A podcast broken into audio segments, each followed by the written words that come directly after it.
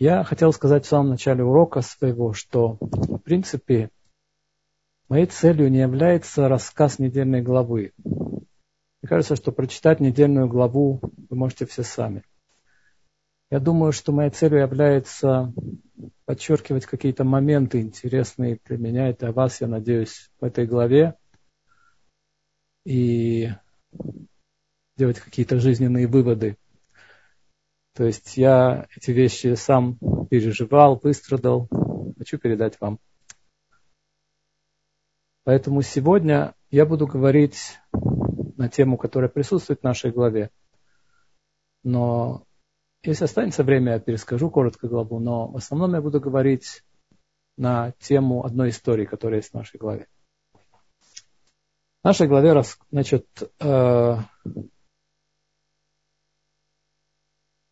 Начну я с анекдота. Нет, давайте я вначале расскажу все-таки эту историю в нашей главе, а потом расскажу анекдот. Значит, э, в нашей главе рассказывается о том, что когда умирает Яков, то братья обращаются к Иосифу, когда они идут с похорон, и говорят ему, ты знаешь что? Что? Отец перед смертью просил передать тебе, чтобы ты нам не мстил. Иосиф говорит, ну что, я вместо Бога, что ли?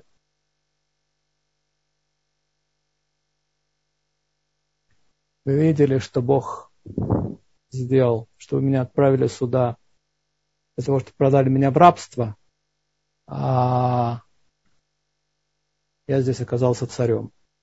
Так что я буду вам мстить, что я вместо Бога. Вопрос в другом. Яков ничего подобного братьям не говорил. Значит, они это сказали неправду.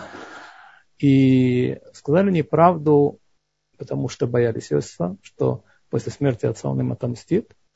Они боялись Иосифа и боялись и хотели мира с ним. То. Сегодня мы будем говорить на тему правды и лжи. Что такое ложь и что такое правда? Будем рассматривать различные источники. Но вначале давайте начнем с того, начнем с анекдота. Представьте себе такую сюрреалистичную картину. 9 мая 1900, ну, скажем, 1981 года. В Советском Союзе проходит парад войск на Красной площади. На Красной площади сидит Наполеон Бонапарт, его помощник маршал Груши.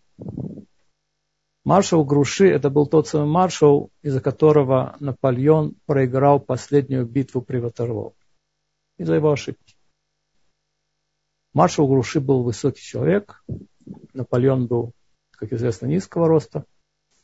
Рассказывают, что как-то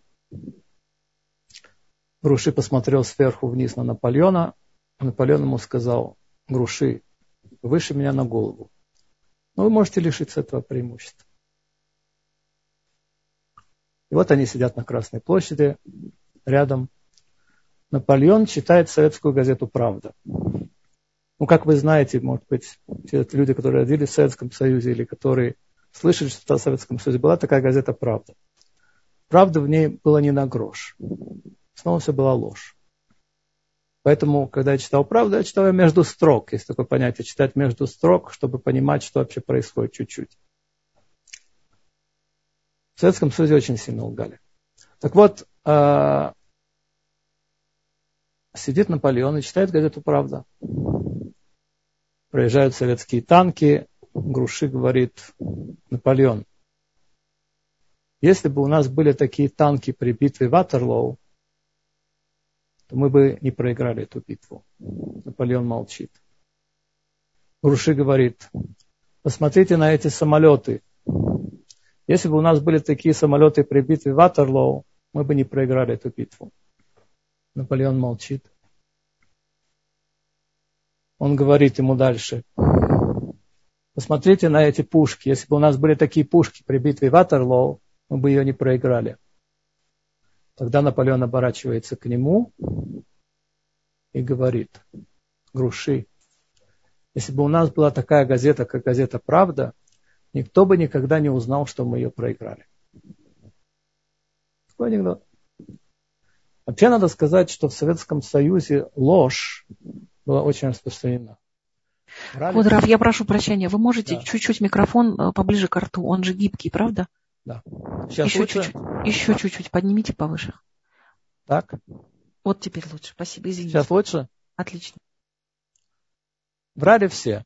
Была такая пословица, что мы делаем вид, что мы работаем. То есть они делают вид, что они нам платят, мы делаем вид, что мы работаем. Значит, э, я помню, что как-то у меня возник вопрос, уже когда я пришел к Чуве немножко, когда уже стал немножко религиозным, я спросил одного пожилого человека, соблюдающего, можно мне, ли, ли мне воровать электричество у государства? Так, воровать государство немножко. Он наклонился ко мне и зашептал мне на ухо. У этого государства воровать мецва. Заповедь. Значит, вот так мы воспитывались в Советском Союзе на лжи. Представьте себе, когда молодые люди начали делать шубу, когда начали приходить к Богу, то многие из них учились в институтах и университетах и были комсомольцами. Представьте себе, вызывали такого человека, такого парня на председателю парторгу или к председателю комсомола института. Задавали конкретный вопрос. Понятно, что информация поступала из КГБ. Задавали конкретный вопрос. Ты веришь в Бога? Теперь, есть очень интересный момент, что на самом деле про Тору написано, что она Торат Хаим, что она Тора живая. И что значит живая? Что все заповеди отступают перед опасностью для жизни. На самом деле в Советском Союзе сказать, что ты веришь в Бога, это значило подвергнуть себя опасности жизни, потому что тебя могли выкинуть из института, тебя могли забрать в армию, там была опасность для жизни, для еврея тем более, тебя могли посадить была определенная опасность для жизни. Теперь, что отвечать? Дело в том, что, несмотря на то, что про Тору написано, что она вехайбаем, что живешь в ней, есть всего три заповеди, при которых надо отдать жизнь, но не нарушить. Какие это три заповеди?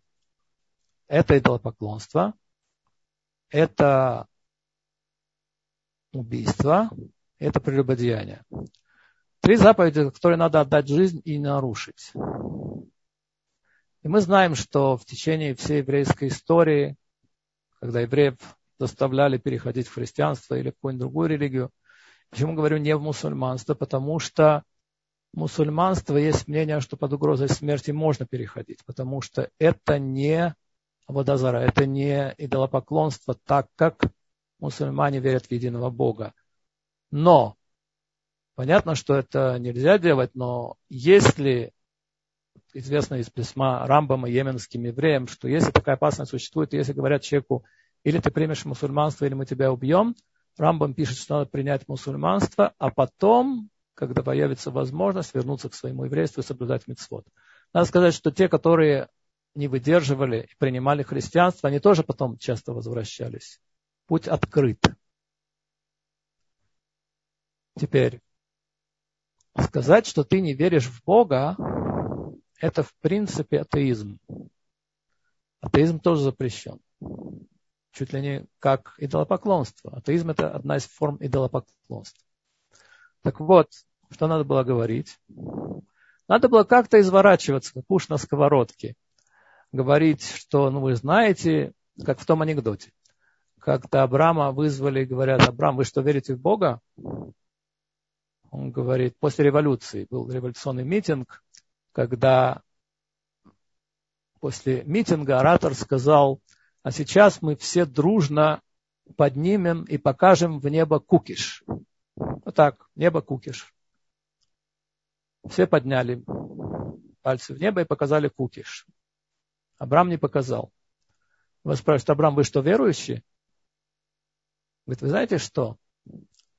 Если там никого нет, то кому я буду показывать кукиш? А если там кто-то есть, зачем мне портить с ним отношения? Вот так надо было изворачиваться.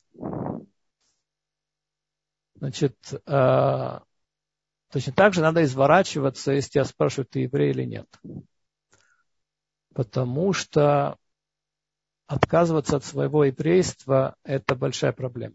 Сказать, если евреи спрашивают, ты еврей или нет, опять-таки, только если это опасность для жизни, и то это вопрос, можно ли сказать, я не еврей, еврею.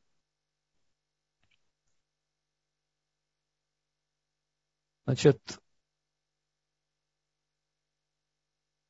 мы все были лгунами в совке.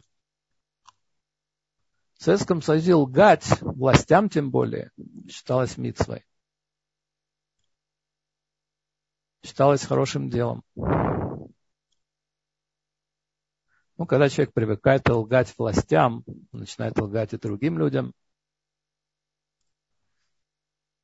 это плохая привычка лгать. Иногда человек настолько хорошо учится лгать, что он уже в своей голове не разделяет между правдой и ложью. И даже если, как сегодня, можно сделать человеку проверку на детекторе лжи, то у него ничего невозможно выяснить, потому что как человек попадается на детекторе лжи, у него поднимается пульс, у него он начинает потеть, у него поднимается давление от вранья, краснеет. Но если человек настолько привык врать, что правда и ложь для него одно и то же, то у него ничего этого не произойдет. В то же время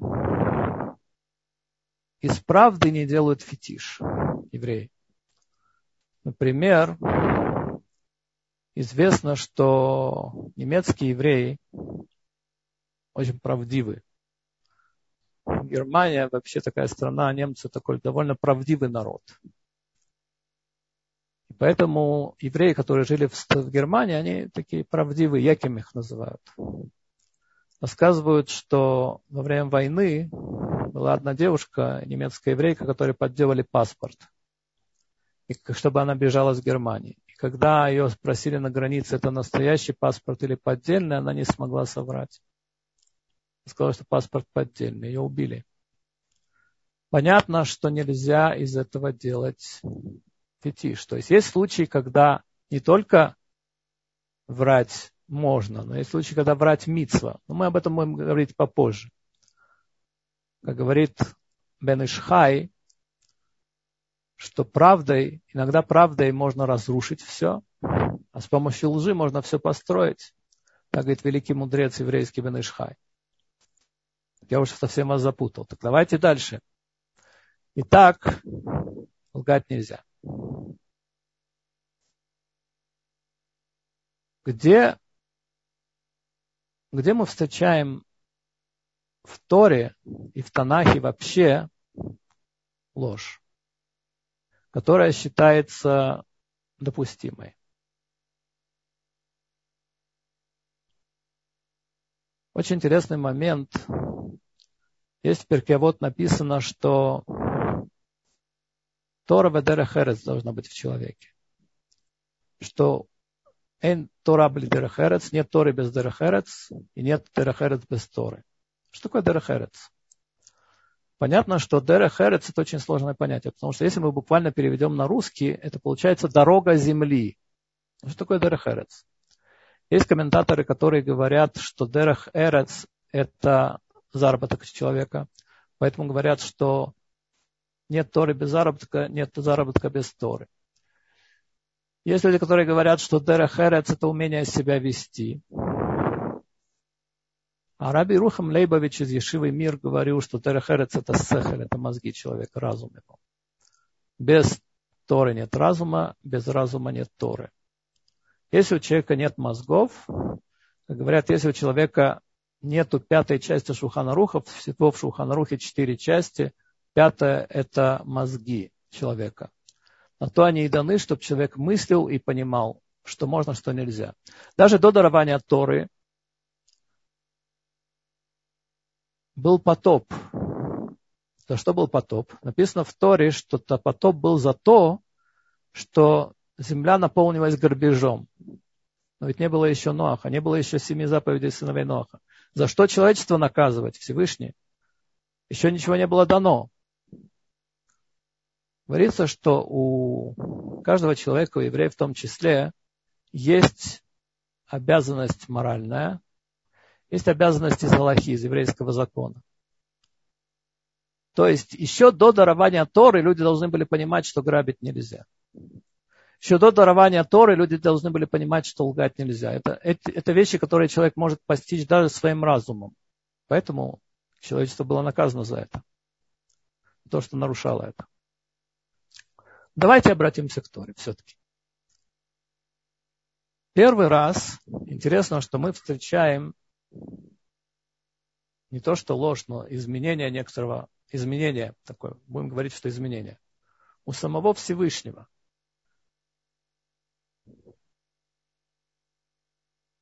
Нет, не у самого Всевышнего. Первый раз мы встречаем это у Авраама и Сары. Когда они идут в Египет, Авраам говорит Саре, скажи, что ты моя сестра, из-за опасности. Потому что если она скажет, что это его, что она его жена, Авраама могут убить. Можно сказать, что из опасности можно менять.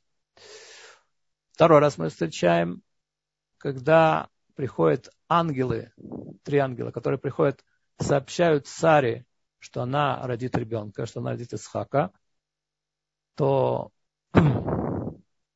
Сара смеется.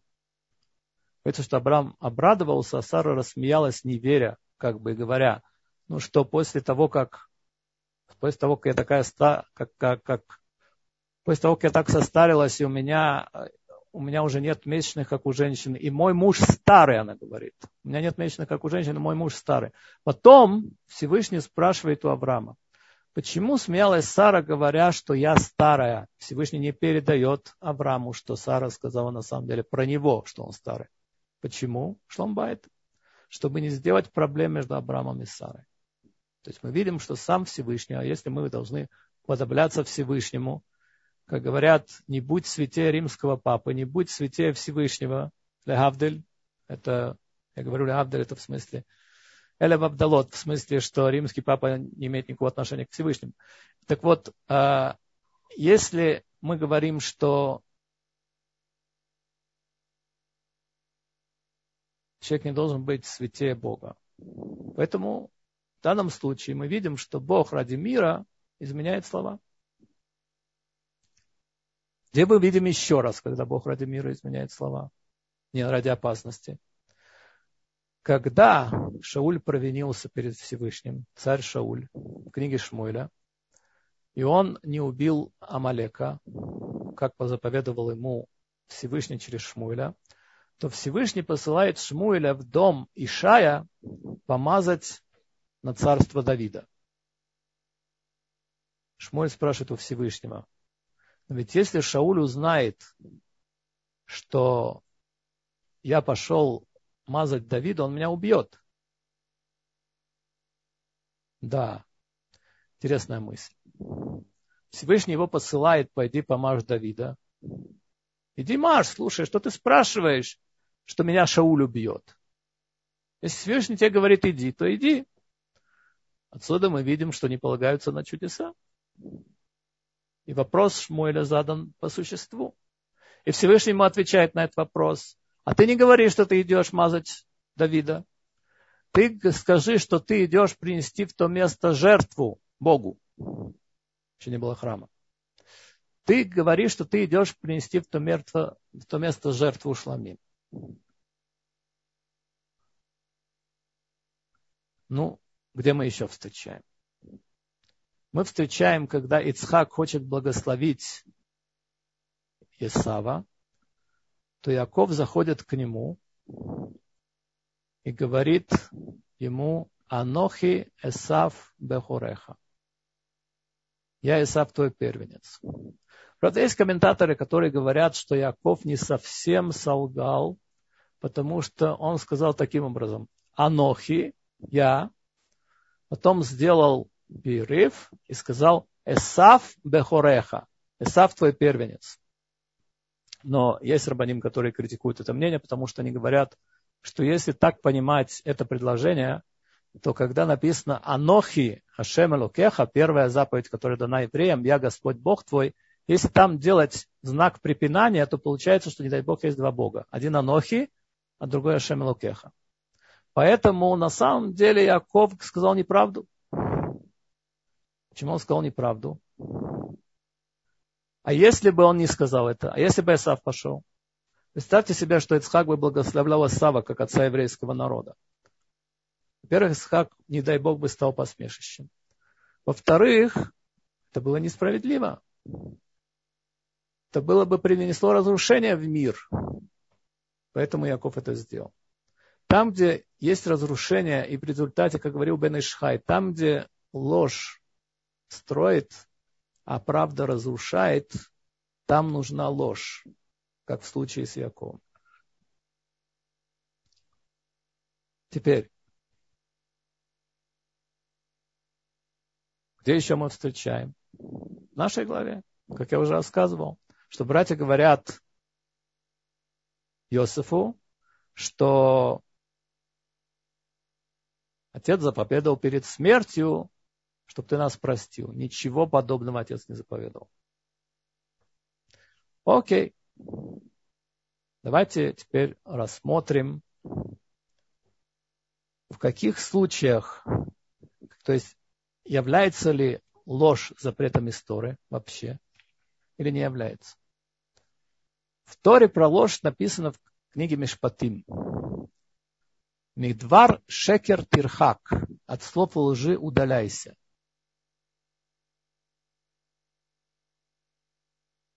Говорит Гемара, говорят там комментаторы, что от слов лжи удаляйся. Дальше написано в том же предложении, и не оправдывай злодея. Речь идет о суде, о том, чтобы еврейский судья не лгал. О том, чтобы еврейский судья, когда он занимается делом, чтобы он не вступал в сговор с одной из сторон, чтобы он не брал взятку, чтобы он судил справедливо. А если он судит несправедливо и понимает это, то он нарушает заповедь Мидвар Шекер Тирхак. От слов лжи отдаляйся. Так написано в Гемаре, что речь идет о судье. Так?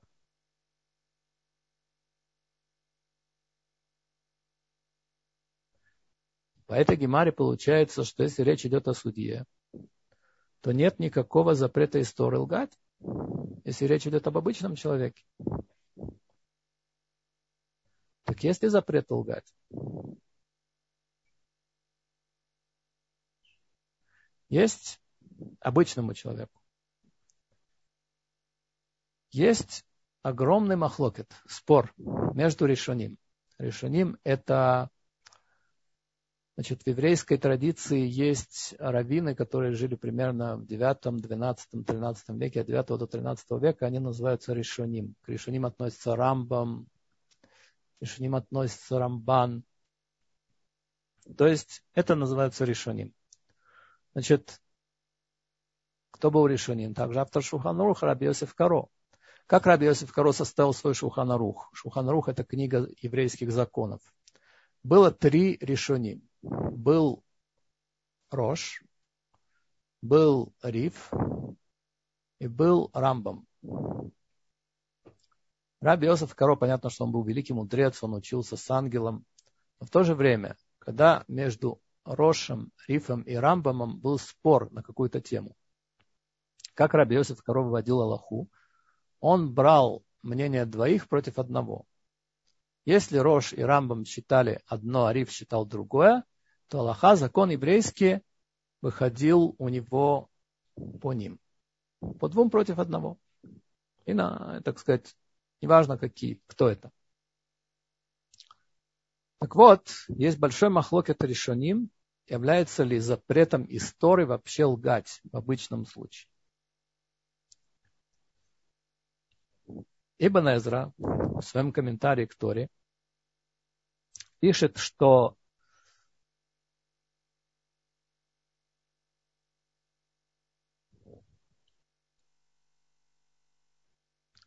пишет, что Рамбам приводит это, эти слова только в отношении в своей Галахе, в своих Галахот, в своих книгах, только в отношении Бейдина. И поэтому про это написано Мидвар Шахальтерхак. Так говорит Ибн Эзер. Такое самое облегченное мнение, что только в, эм, только в, в этом случае запрещено обманывать. Только в Бейдине. В то же время есть другие мнения. Есть э, мнение, которое говорит так, что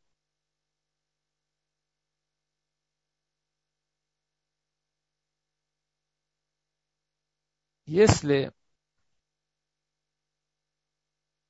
если человек совершает какое-то действие, в результате которого в результате его лжи будет ущерб другому, денежный, например, то ему тогда он входит в этот запрет. То есть как будто бы это похоже на ситуацию, когда судья говорит, что, что как будто это похоже на ситуацию, что запрещено лгать судье.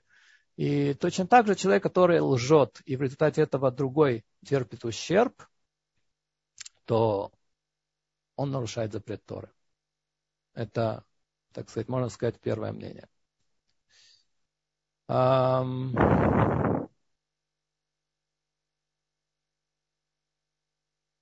Есть второе мнение, которое принадлежит Ереим, такой был тоже один из решеним из, из, тех, из тех мудрецов времен Рамбова.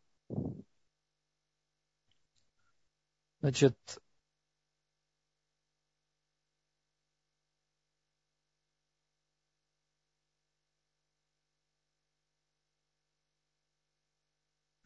Мы сказали, что предыдущее мнение было в том, что если человек лжет и приносит какой-то ущерб денежный другому человеку.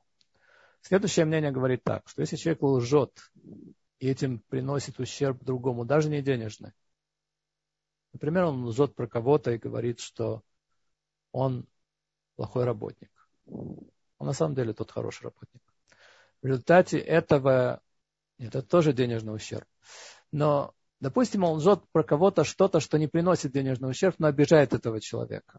Вот тогда он нарушает также этот запрет Торы. Медвар Шакертырхак.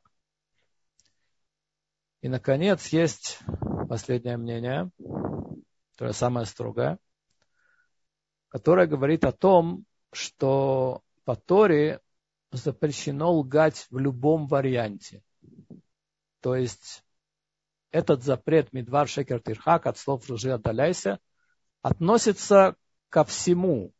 Даже если человек лжет и говорит, что вот сейчас утро, хотя на самом деле сейчас вечер, понятно, что если он не сидит в Америке, если он говорит сейчас утро, хотя сейчас вечер, он нарушает этот запрет Торы, хотя его ложь абсолютно не имеет никакого смысла. Ну, тем более, если он лжет, чтобы потрепаться или чтобы чтобы просто, так сказать, он тоже, он тоже нарушает запрет Торы. И надо сказать, что в основном это мнение является определяющим наше время. В крайней мере, Хофецхайм придерживается такого мнения, что он очень резко говорит о лжи, он говорит, что человек, который говорит лашонара, который злоязычествует и одновременно лжет, то он нарушает два запрета. запрет злоязычествования и запрет того, чтобы того, что он лжет. Второй запрет лжет. Мидвар шакер. Давайте посмотрим случай в Талмуде, который описывается на эту тему. В Талмуде есть спор между школой Шамая и школой Гилеля. Школа Шамая утверждает, что во время свадьбы не надо говорить невесте кала на аваха суда, если она не такая. Не надо говорить невесте, что невеста красивая и праведная, если она на самом деле кривоногая, криво, если она косая и так далее. Не надо так говорить. Бейдилель говорит, надо. Даже невесте, которая слепая, косая, косая кривоногая, надо говорить кила, кала наваха суда. Надо говорить, что она невеста, а, что она невеста красивая и праведная. Ладно, праведная. А как сказать, что красивая? Как Бейделель объясняет это? По мнению того, как объясняет это тот Рав, который говорит, что человеку запрещено врать в любой ситуации. А, это мнение явится автора, автора Лехадоди, это мнение Сефер Хасидим, что человеку запрещено врать в любой ситуации. Как он объяснит позицию Гилеля? Он объясняет так, что это не вранье. Что если что если она выходит замуж, то она нравится своему жениху. И поэтому для него она на Аваха суда, для него она красивая и праведная. Поэтому, когда человек такое говорит, он не врет. Или приводят в пример и говорит, что если человек купил какую-то вещь, и очень радуется этой вещи, и говорит, какое у меня красивое платье, или какой у меня красивый костюм, а ты видишь, что он купил ерунду, совсем не мотак, совсем не, не модную вещь то ты ему будешь расстраивать его и говорить, что он купил что-то нехорошее. Меурав им приют надо быть, надо быть э, с людьми близко. Не надо ему говорить правду. Надо ему говорить, что хорошо, хорошо купил. Так говорит Илель.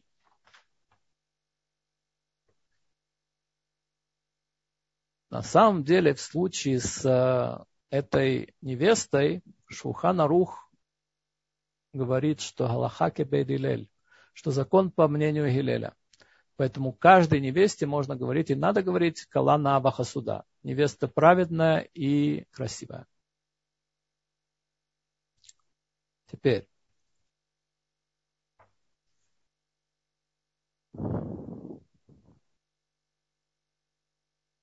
Этот пример, который приводит Имара, также мы знаем, что можно, значит,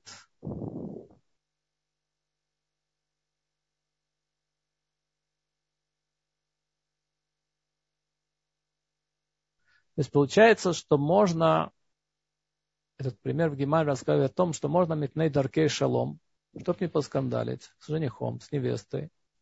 Тут, значит, чтобы э, говорить можно сказать человеку, что у него хорошая невеста. Это Даркей Шалом называется, это называется мир. Как поступал Аарон, так написано в Мидраше, что когда он встречал двух людей, которые поспорили, он одному говорил, ты знаешь, я видел того, он очень переживает. Потом он встречал второго, видел того, он говорит, я видел того, он очень переживает. Потом, когда они встречались, они обнимали друг друга, потому что он говорил неправду, никто на самом деле не переживал. Но цель была достигнута, цель мир. То есть ради мира можно лгать, по всем мнениям. Интересно, что есть другая гемара, которая рассказывает про, еще про три случая, когда можно лгать. Эта гемара называется Бава Меция, и она рассказывает про три случая. Эти три случая называются Пурия, Ушпизове, Масехта. Масехта. Давайте начнем с Масехты.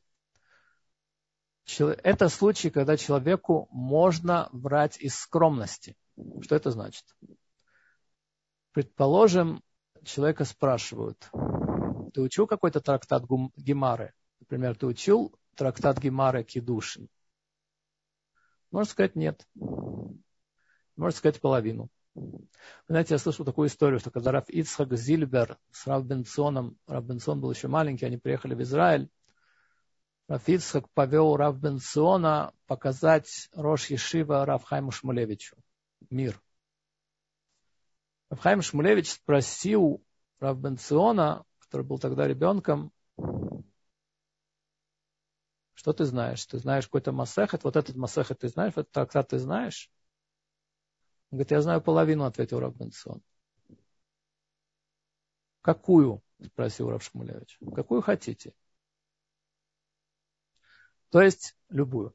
Можно говорить не совсем правду из скромности. Есть мнение другое, что говорит, что, которое говорит, что в этом случае можно говорить неправду по той причине, что если ты скажешь правду, это опасно. Почему? Скажешь, я учил от Мансехет. Тебя спросят, зададут какой-то вопрос, и ты опозоришься. Поэтому лучше говорить, что нет.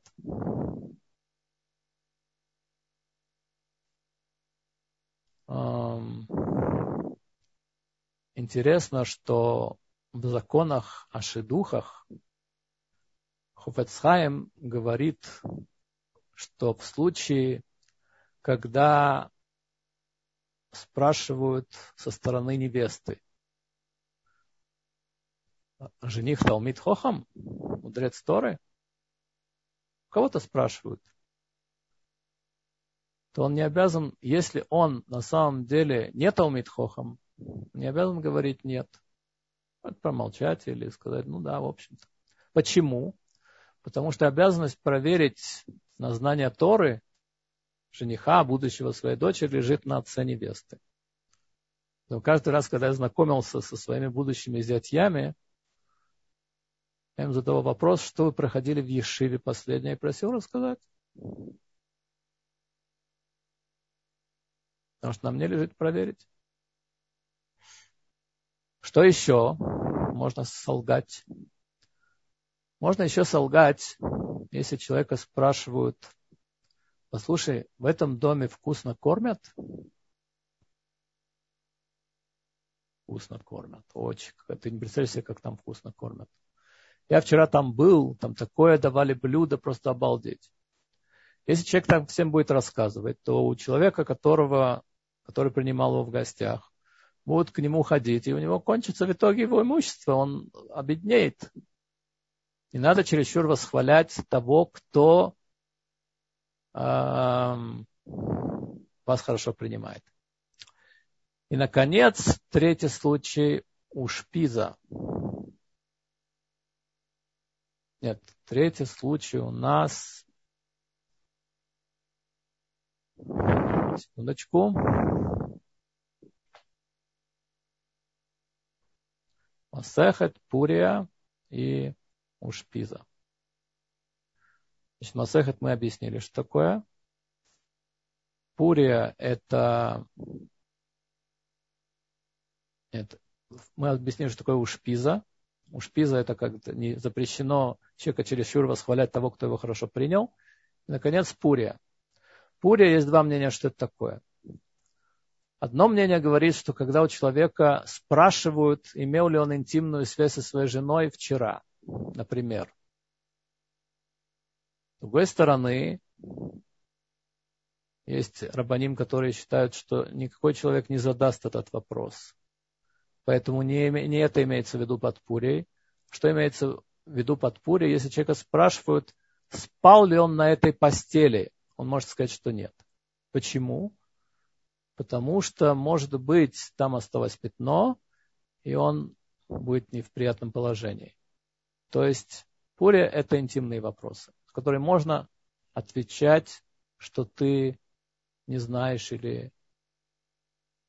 Ну, например, представьте себе, что может быть соединение пури и масехты. Представьте себе, что парень учит, неженатый парень учит Илхот Нида, законы Ниды. Но если вас спросят, учишь закон Ниды, если он ответит да, ему могут начать задавать вопросы. Он, ему нельзя отвечать на эти вопросы, он еще не женат, он еще не равин. Поэтому здесь можно сказать неправду. Окей. Значит, э, получается, что какая разница между первым случаем, между первым случаем, когда мы говорили, что можно врать, можно изменять из, для того, чтобы был мир между людьми, и между тремя случаями, которые перечислены в другой гемаре. Окей. Говорится, что в первом случае можно солгать, только если это было в прошлом, из мира. А в случаях, когда это можно врать из скромности, можно солгать, когда это было в настоящем. Что значит можно солгать из-за мира в прошлом? То есть, если ситуация идет о каком-то случае, который уже прошел, то можно солгать из-за мира. Но нельзя лгать из-за мира в случае, которые будут потом. Например, если у человека спрашивают, а, значит, э, как Арона Коэн, да, он говорил, Э, он переживает, ты с ним поссорился, он переживает, ты, ты переживаешь, вы, вы можете помириться. То есть, если событие произошло в прошлом, то можно, но если в будущем, то нет. Так одно из мнений говорит, что значит, таким образом можно это судить.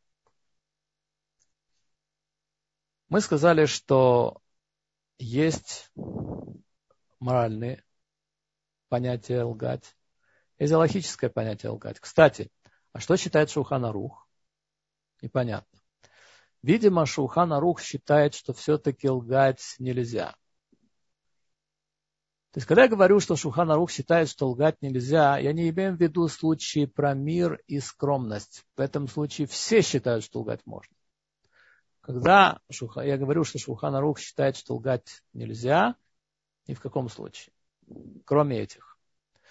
Шухана Рух приводит такой пример, что если у человека, не дали Бог, умер близкий родственник, и хотят ему сообщить, так нет митства ему сообщать, не обязан ему сообщать. Даже можешь его пригласить к себе в гости. Но если он тебя спрашивает, то нельзя ему соврать. Получается, что если он тебя спрашивает про своего близкого родственника, жив он или нет, нельзя ему соврать. Получается, что Швахан Рух, видимо, придерживается тяжелой, самой тяжелой точки зрения, что нельзя, кроме этих случаев, врать никогда. Окей. Okay. Значит, э, мы сказали уже, что есть моральное понятие лжи, есть логическое понятие лжи. Моральное это которое еще было до Торы что лгать было нельзя. Как нельзя было воровать до, до дарования Торы, тоже так. Говорят, что лгуны это вообще очень... Люди презирают их. Но в то же время очень интересная вещь. Приходит гер, приходит не еврей, делать геур. Так вот не выясняет, он лгун или нет. То есть сообщают ему мицвод, заповеди, которые характерны для еврейского народа. Но они говорят ему Мидвар Шекер Тирхак, от слов лжи отдаляйся. Не говорят. Потому что это было еще до дарования Торы. Это не связано с дарованием Торы, это не связано также э, именно с еврейским народом, это связано со всем миром. Есть в некоторых католических общинах страшная вещь. Настолько нельзя лгать, что если Шимон у вас прячется, приходит Рувен, который хочет его убить, и спрашивает вас, Шимон у вас, должны ему сказать правду. Это называется делать фетиш. То есть это называется из этой митсвы делать абодозору, идола. То есть нельзя из митцвы делать идола. Точно так же, как нельзя делать идола из ничего. Ни из, ни из лжи, ни из правды, ни из шалома. Шалом важнее, чем, шалом важнее, чем ложь. Но шалом это тоже не главная вещь в жизни. То есть это не обязательная вещь. Например, если есть злодеи, с ними надо воевать, у тебя есть силы с ними воевать, воюй. Не надо с ними шалома. А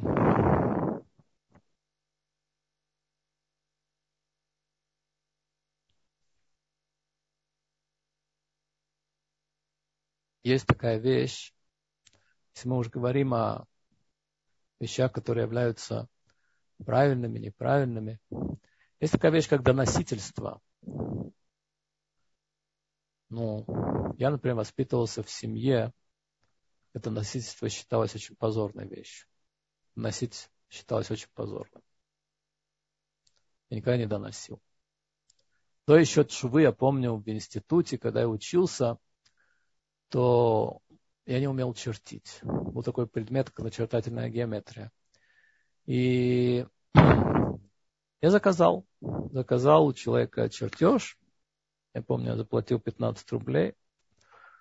Вышел на экзамен, и лектор мне говорит, послушай, говорит, я знаю эту руку. Это не ты чертил. Я молчу. Он говорит мне, или ты сейчас мне рассказываешь, кто тебе чертил, даешь номер телефона этого человека, или я тебе ставлю двойку. Такое испытание. Значит, ставлю двойку. Ставлю двойку, значит, что я не, не сдаю этот экзамен, вылетаю из института.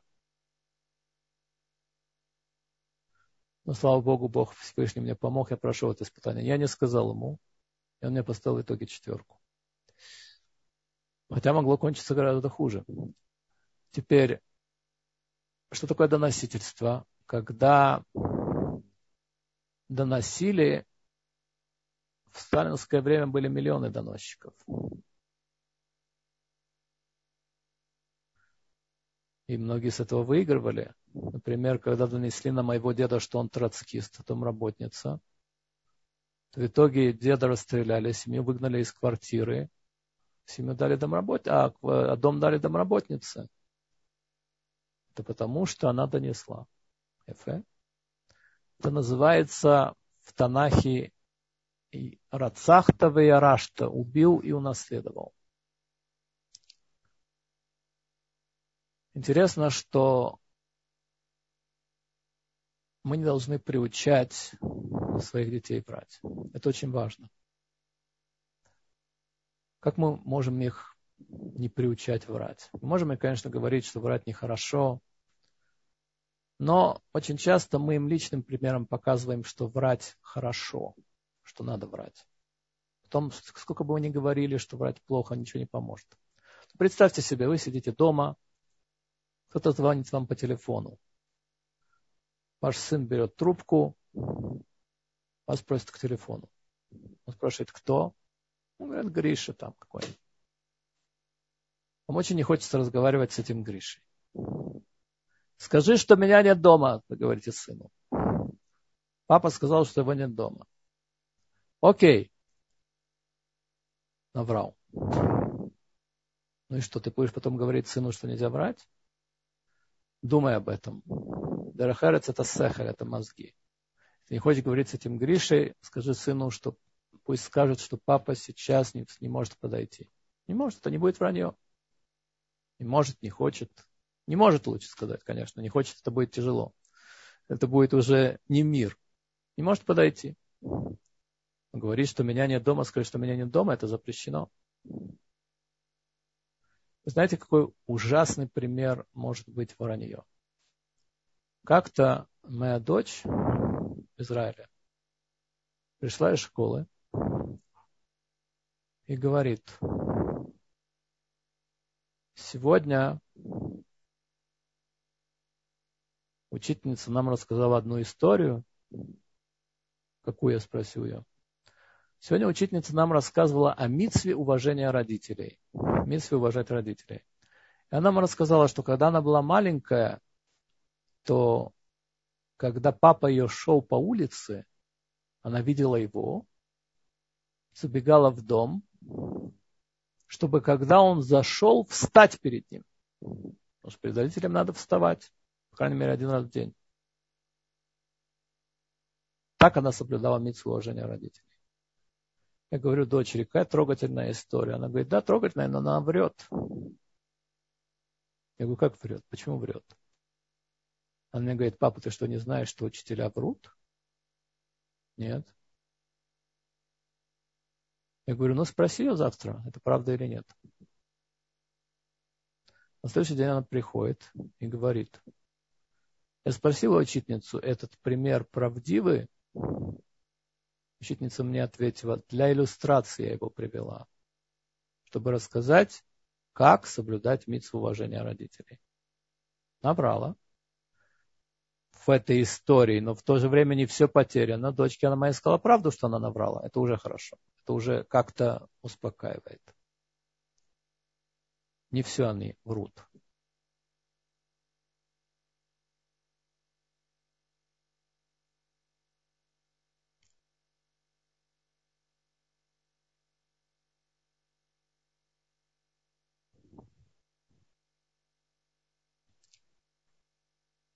Мы выяснили с вами, что доносить это плохо.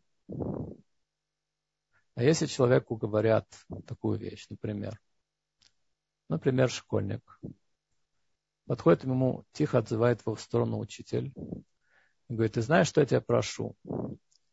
Чтобы ты мне рассказывал, что происходит в классе там, что думают дети. Так, никто об этом не знал. Упаси Бог от вас от такой митсвы. Во-первых, ребенок становится ненавидимым другими учениками, потому что это все равно узнается. Во-вторых, он не знает, что можно говорить, что нельзя говорить. Зачем не надо это делать? Okay? Не надо. Пусть этими, в кавычках, митсвами занимаются другие.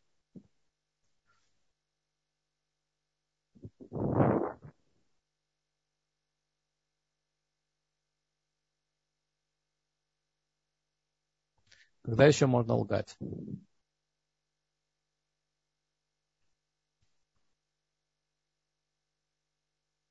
Если хотят тебя использовать. Рассказывает нам Талмуд случай про раби Ишмоэля. Раби Ишмоэль был великий мудрец Торы. Как-то он шел по дороге, и он увидел человека, который шел с охапкой дров на спине. Он положил дрова на землю и остановился. Когда он увидел раби Ишмаэля, охапка дров была тяжелой. Он не мог ее поднять и положить себе на плечи. Известно, что человек на плечах может понести гораздо больше, чем поднять. Вы когда-нибудь видели носильщиков, которые тащат холодильник. Холодильник тебя вещь тяжелая. Ее можно тащить только на спине. Держать за руки невозможно. Что это была охапка дров, была тяжелая. Так Раби Ишмаэль не то, что не мог ее поднять, но это было не по его ководу, не по его почету. Известно, что человек, люди, которые занимают большое положение, они свободны от некоторых мицвод, которые им не по ководу. Что это значит? Например, у каждого еврея есть митсва возвращать пропажу. Но если человек важный, представьте себе мэра города или главного раввина Израиля. Вот он видит барашка, который убежал от хозяев. Он должен, он должен, и обычно человек должен побежать за этим барашком, схватить и вернуть. Что главный раввин будет бежать за ним? Нет, это не по его ководу. Освобожден от этого. Так Раби Ишмаэль сказал, что он не хотел говорить, что это не по, ему, не по моему ководу, не по моему почету, потому что это не скромно так говорить. Так он сказал, знаешь что, продай мне эту охапку. Хорошо, продал за ползуза эту охапку дров. Он купил, Раби Ишмаэль, эту охапку.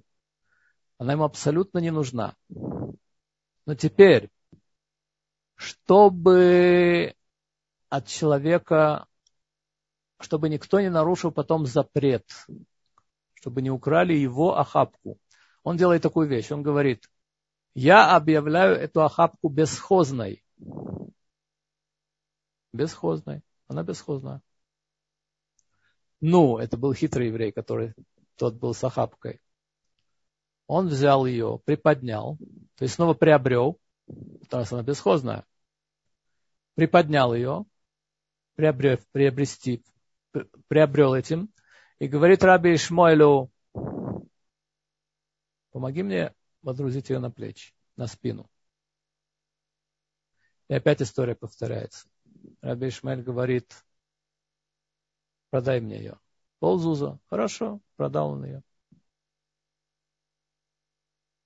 Когда в третий раз этот человек хотел повторить ту же самую историю, снова Раби Ишмель объявил это Хефкером, бесходом. Когда в третий раз человек хотел повторить эту же историю, то Раби Ишмоэль ему сказал, знаешь что, я объявляю это Хефкером, бесхозным для всего мира, кроме тебя.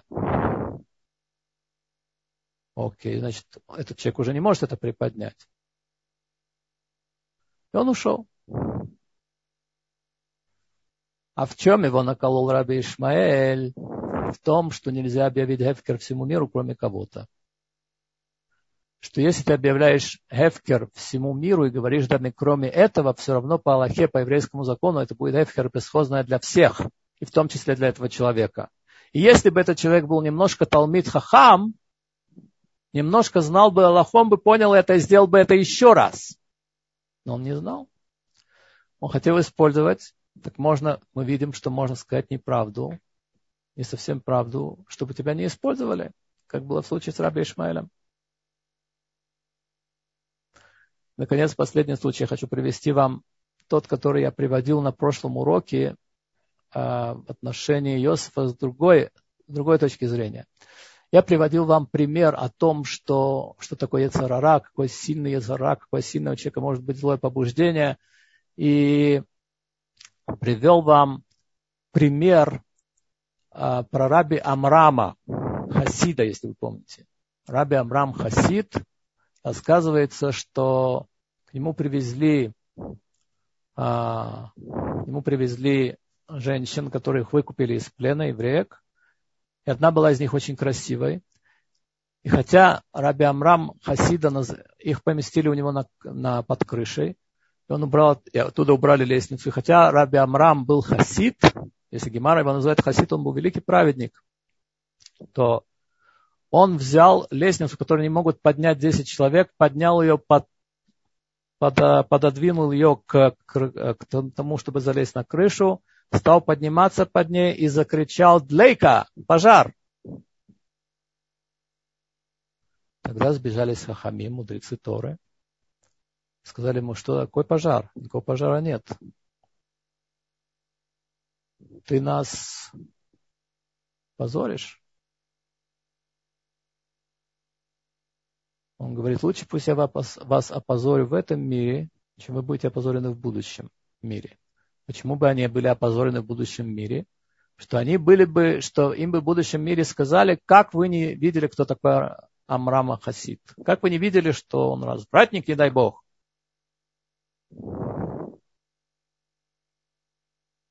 Вопрос в том, а как Раби Амрам кричал «Длейка!» пожар. Не было никакого пожара. Отсюда мы учим, что можно солгать, чтобы избежать запрета Торы. Это последнее то, что я сегодня хотел рассказать вам. Я желаю всем шаббат шалом, хорошего шаббата.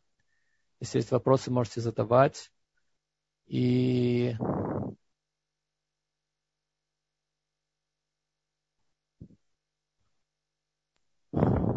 все. На сегодня все. Ой, спасибо. Нет, не все. Мы ни, ни, в коем случае не все. Дорогие да. друзья спрашивают. И у нас сегодня новые участники. И я вижу, подключились и спрашивают, как хвалят ваш урок. И я повторяю, что каждую неделю в четверг мы проводим эти уроки. Рафаэль, вы слышите сейчас меня? Да, отлично. О, отлично, отлично. А то в прошлый раз у нас была с вами э, неполадка. Вопросы есть. Сейчас, секундочку.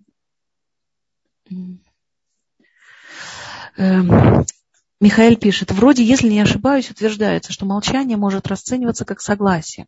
которая, видимо, заложена в формулировке вопроса изначально. Так вот, такое молчание, следствием которого у вопрошающего создается впечатление, что он получил один ответ, в то время как молчащий этого в виду не имел. Ложь ли такое молчание? Нет. Если вы мне приведете пример конкретный, какой вопрос, ответ на какой вопрос был молчание, мне будет легче. Рэп Михаил, вы можете, если, если вы хотите, э, поднимите руку и поможем вам включить микрофон, вы можете озвучить продолжение вашего вопроса. А пока я задаю следующий вопрос. Э, вернемся немножко к началу нашего урока, когда вы сказали вот эту историю с воровством электричества. Э, вопрос такой, немножко переформулируем. Вопрос о том, если рабочие воруют фактически время у работодателя и относятся несерьезно к работе, обманывают чем-то, берут больше времени на обед или делают вид, что работают, а сам не трудится человек, как положено, как можно это расшифровать с духовной точки зрения, какие наказания за это последуют. Вопрос в том, знает ли об этом работодатель. Если он знает и согласен, никакого запрета нет. А если он не знает, это проблема, это воровство.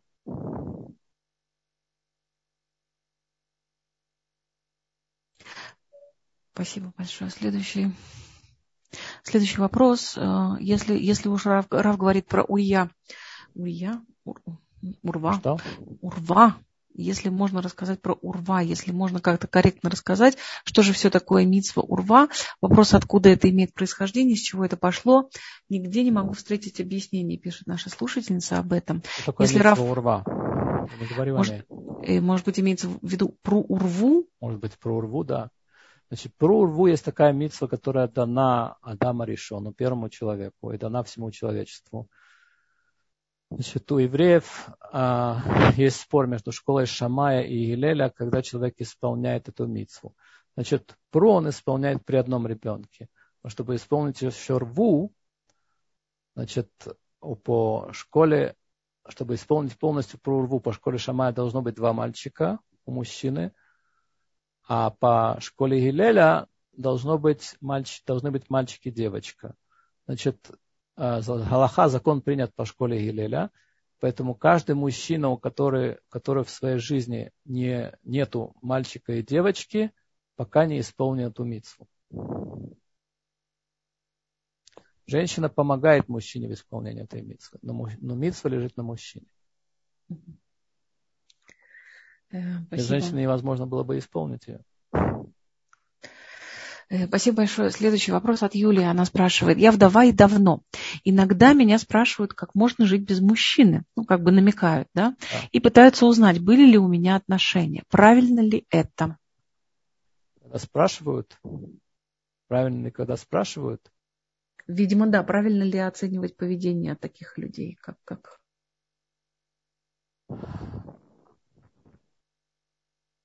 Я думаю, что на эти вопросы не надо отвечать. И поведение этих людей отрицательное. Значит, есть вопросы, которые не задают. Например, у человека не спрашивают, какая у него зарплата.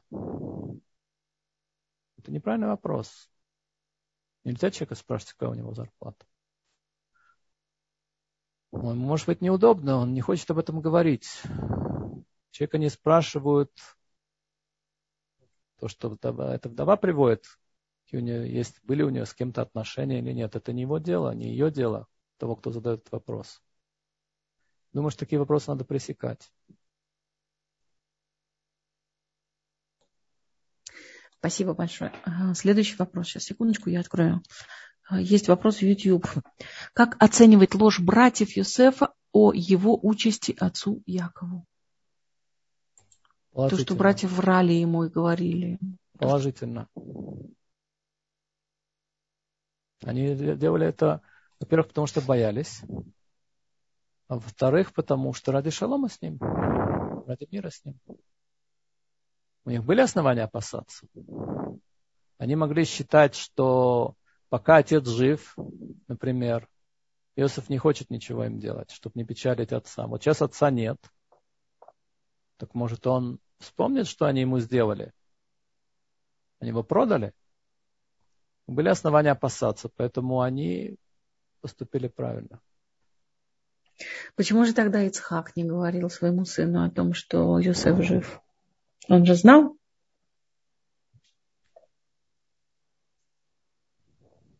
Ицхака По одному было, из Мидрашей он знал об этом? Ицхака было пророчество о том, что Йосеф жив. Но у него не было такого пророчества, которое он должен говорить. Бывают два вида пророчества. Бывает пророчество, которое человек обязан говорить. Бывает пророчество, которое человек не должен говорить. Значит, видимо, Всевышний ему не дал разрешения сообщать это Якову. Спасибо, да. Спасибо большое. Э, следующий вопрос. Как, вернемся немножечко к теме промолчать. Как нужно промолчать, чтобы не обмануть? Как сделать это правильно?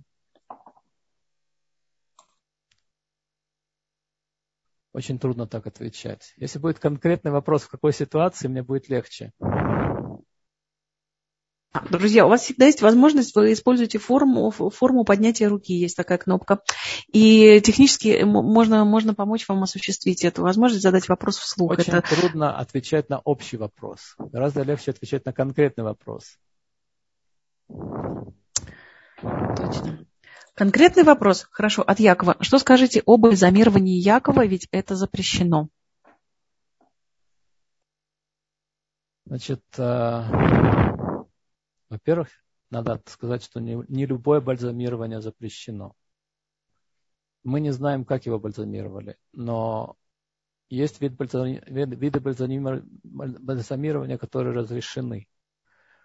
Если у человека не вынимают там все органы и так далее, я не буду углубляться в это. То есть есть виды бальзамирования, которые разрешены. Плюс, второе, возможно, что это было принято в Египте, и возможно, что не было возможности это предотвратить. И третий ответ, что это было до дарования Торы.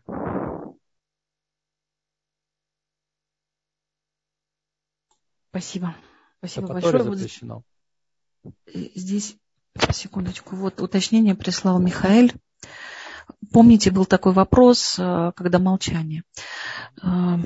Например, вопрос такой он пишет.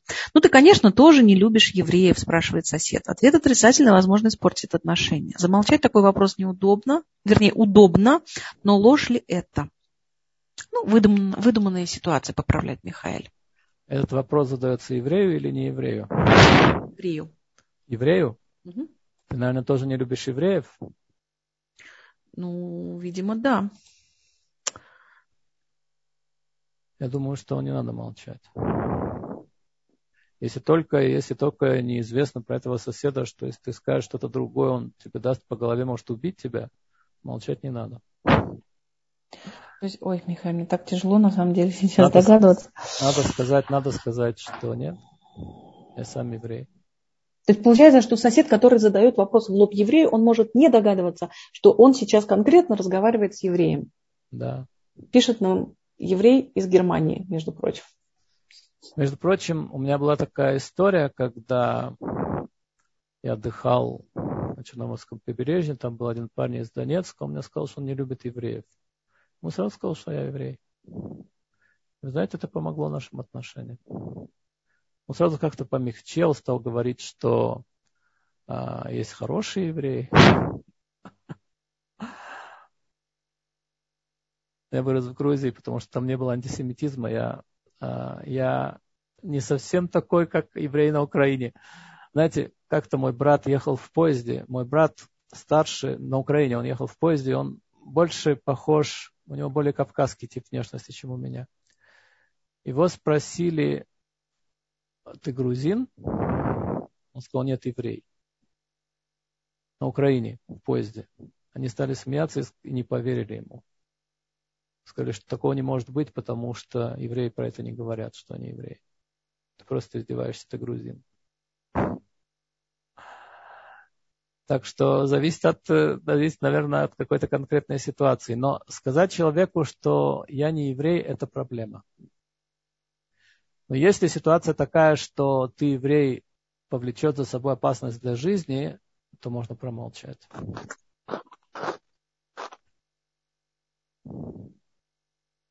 Геннадий, добрый вечер. Вы можете говорить?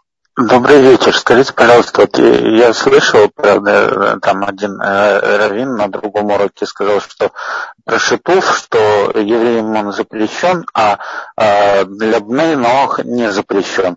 Но вот э, как э, отличить, где, э, потому что вот Авадазара, она запрещена всем евреям и бнейнох. И как отличить, где граница между шитуфом и авадазара?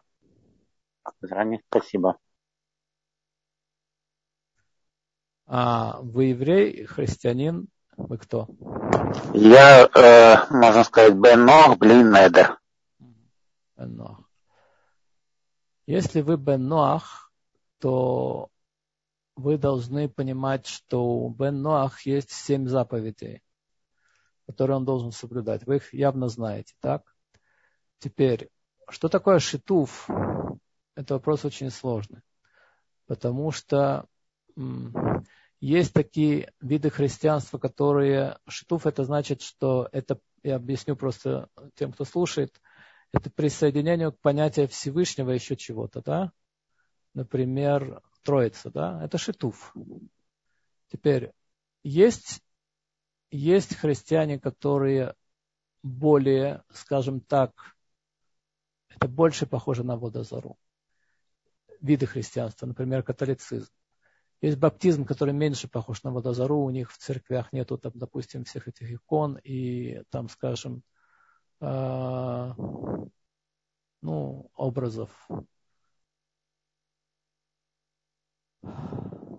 Я не могу вам точно сказать, я не могу вам точно сказать, э, какие, какие виды христианства являются шитуфом, которые разрешены, какие виды христианства являются шитуфом, которые запрещены.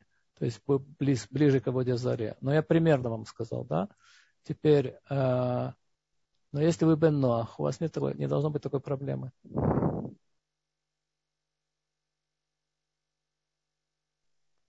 Скажите, а вот э, евреи мессианские, просто у меня среди друзей много э, и, и мессианских евреев, вот э, как, э, как бы это э, шитуф или аводазара или что, как понимать? Бегите от них от огня. Давайте поясним, вот, Раф, это за последние сутки второй раз, когда меня, меня эта тема дергают, пожалуйста, для наших слушателей. Можете объяснить, что такое мессианские евреи?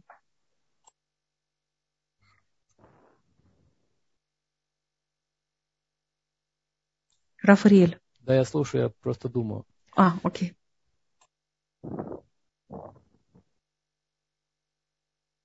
Пока вы думаете, Геннадий, я вас хочу пригласить в Йом Решон, то есть в воскресенье в 9 вечера будет урок по «Вода за раз» с Равом Израилем Якобовым.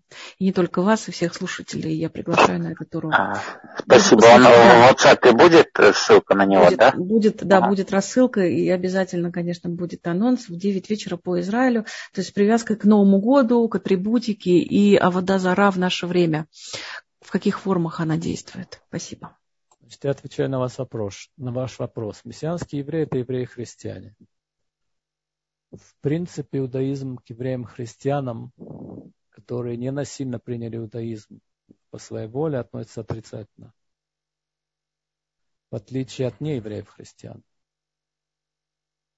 И в том числе государство Израиль относится к ним отрицательно. Например, если еврей по Аллахе, по еврейскому закону, у него мать еврейка, и он христианин. У него нет права на алию. У него нет права выехать в Израиль. Но если, например, у человека отца, отец еврей, а мать не еврейка, тогда он не еврей по Аллахе, и он имеет право выехать в Израиль, даже если он христианин. Значит, иудаизм относится отрицательно к евреям-христианам. Это изменники.